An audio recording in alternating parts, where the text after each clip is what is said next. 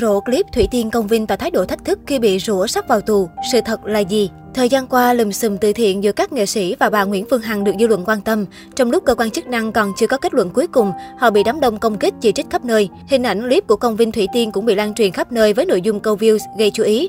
Mới đây, TikTok xuất hiện đoạn clip Công Vinh và Thủy Tiên thân mật trên nền nhạc dễ thương. Sẽ không có gì để nói nếu như người đăng tải không đính kèm thông tin, cho rằng đây là câu trả lời của cặp đôi trước bình luận kém duyên. Ý chị là còng số 8 sắp tới nhà chị hả? Ha ha, ok chị nha. Nhiều cư dân mạng chưa kiểm chứng nhanh chóng tin rằng Công Vinh Thủy Tiên tỏ thái độ thách thức. Một lần nữa, đám đông để lại bình luận công kích cả hai dưới clip. Trong tù không rượu cũng không hoa, cảnh đẹp đêm nay khó hưởng hờ. Người ngắm sao kêu ngoài cửa sổ, trăng giòm vô cửa cười ha ha. Đông vợ đồng chồng ăn sạch tiền từ thiện. Thái độ vẫn thách thức lắm, có vẻ bình an vô sự. Tranh thủ tận hưởng đi trước khi vụ từ thiện bị điều tra kỹ. Trong mắt lên xem còn vui vẻ được bao lâu nữa, sắp ra ngô ra khoa rồi. Bên cạnh đó cũng có nhiều bình luận của người hâm mộ gửi lời động viên đến Thủy Tiên và bày tỏ sự tin tưởng nữ ca sĩ. Tuy nhiên sau khi tìm hiểu thì đây vốn là clip cũ, được đăng tải từ hồi tháng 4 năm 2020. Giờ đây, nó lại bị cắt ghép xuyên tạc nội dung nhằm câu views. Thực tế thì thời gian qua, cả Công Vinh và Thủy Tiên đều rất hạn chế chia sẻ trên mạng xã hội. Cặp đôi cũng chẳng đáp trả lại anti-fan nhiều như trước đó.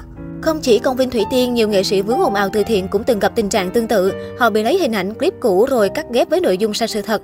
Đây là hành vi xấu xí, khiến hình ảnh của những người nổi tiếng bị ảnh hưởng nghiêm trọng.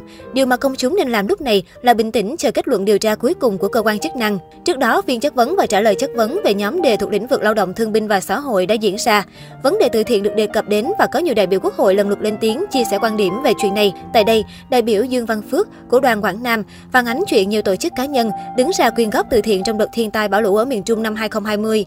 Hành động nhân văn này thể hiện lòng thương người, yêu nước nhưng cũng để lại nhiều hệ lụy. Việc quyên góp tùy tiện, dùng tiền chưa đúng mục đích dẫn đến loạt ồn ào trên mạng xã hội và mất đi ý nghĩa nhân văn của từ thiện. Trả lời lại đại biểu Dương Văn Phước, Bộ trưởng Bộ Lao động Thương binh và Xã hội Đào Ngọc Dung cho biết, Nghị định 64 năm 2018 của chính phủ đã đưa ra nguyên tắc, trong đó khuyến khích việc làm từ thiện trong tình trạng thiên tai bão lũ dịch bệnh.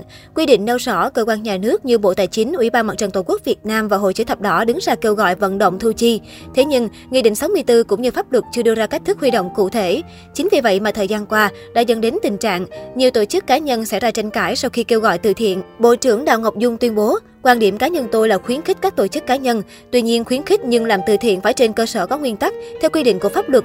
Trên cơ sở những khó khăn lùm xùm như đại biểu đã nói, thì Thủ tướng Chính phủ đã giao Bộ Tài chính đề xuất sửa đổi Nghị định 64 và Thủ tướng cũng đã ban hành Nghị định 93 ngày 27 tháng 10 năm 2021, trong đó quy định rõ nguyên tắc tiêu chí từ việc vận động nếu quyên góp bằng tiền thì qua ngân hàng thế nào, nếu quyên góp bằng hiện vật thì ai là người tiếp nhận.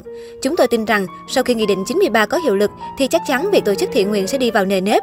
Trong quá trình vừa qua, cá nhân và tổ chức nào sai thì phải xử lý theo pháp luật dù chúng ta không muốn.